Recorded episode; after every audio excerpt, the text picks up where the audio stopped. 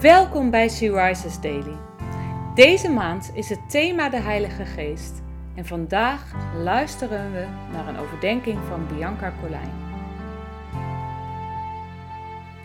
We lezen in de Bijbel Galaten 5, vers 22 en 23.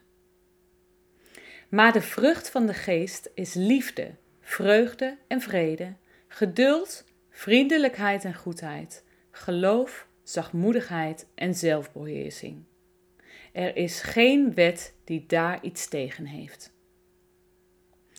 Vandaag zijn we aangekomen bij de laatste woorden van de vrucht van de geest: zachtmoedigheid en zelfbeheersing. Bij zachtmoedigheid heb ik het beeld van een watje. Iemand die over zich heen laat lopen. Maar ook Jezus was zachtmoedig. En hij was zeker geen watje. Hoe zit het dan? Jezus vernederde zichzelf door mens te worden. Hij is God, maar werd aan de mens gelijk, om ons te redden. Hij houdt zoveel van jou en mij dat hij afstand deed van zijn heerlijkheid. Hij zei niet: Ik ben God en jullie mensen, jullie moeten maar gewoon luisteren. Nee, hij deed wat wij niet kunnen, want wij zijn vaak te trots. En daar, daar komt zelfbeheersing om de hoek kijken.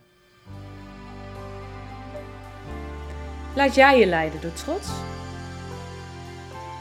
Of zet je zelfbeheersing in om die trots onder controle te houden?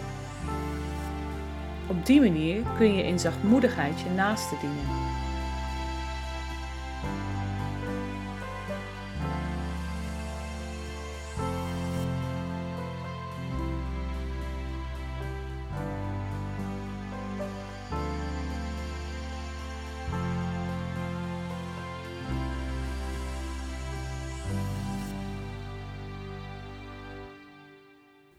Zullen we samen bidden? Heilige Geest, dank u wel voor uw vrucht. Mag deze vrucht ook groeien in mijn leven, zodat ik door zelfbeheersing zachtmoedig word en zo u en mijn naaste kan dienen. Amen. Je luisterde naar een podcast van Syrisis. She Rises is een platform dat vrouwen wil bemoedigen en inspireren in hun relatie met God.